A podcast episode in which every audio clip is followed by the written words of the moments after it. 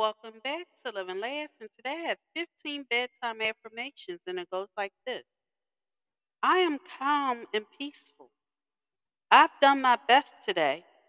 I am grateful for this day's opportunity. My mind is restful. I am proud of myself. Everything I did today leads to a better tomorrow. My heart is grateful. My heart is pure. My body is relaxed.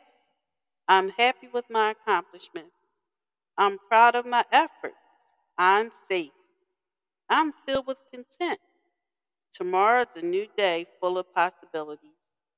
I rejoice in what I've learned today. Thank you for listening. If you know anyone that could benefit from this, go ahead and share it.